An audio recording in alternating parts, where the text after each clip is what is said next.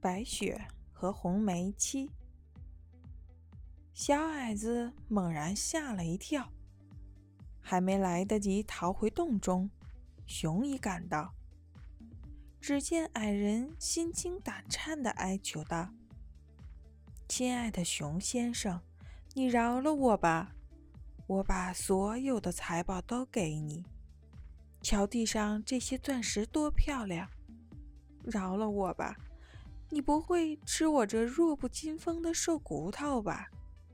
我还不够你塞牙缝的！快去抓住那两个可恶的臭丫头！”你可以美美的吃上一顿，准有肥肥的鹌鹑那么好吃。饶了我吧，去吃掉它们吧。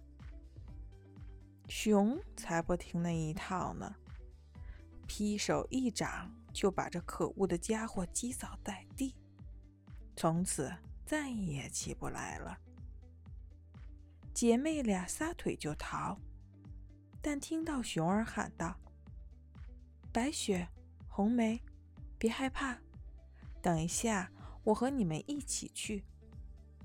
这时，他们俩听出了这声音，于是停下来等着他。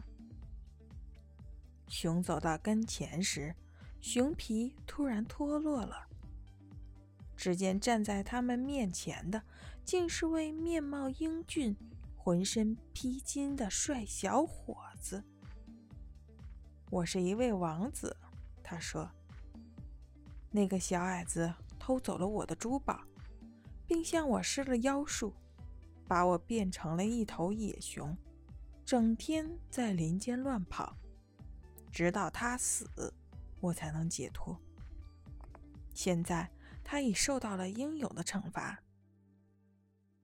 白雪后来嫁给了他，红梅嫁给了王子的哥哥。他们平分了小矮子聚集在洞中的大量财宝。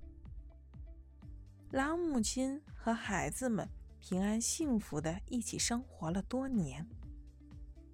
他把那两株玫瑰重新移到他的窗前，那儿便有了年年盛开的美丽无比的白玫瑰和红玫瑰。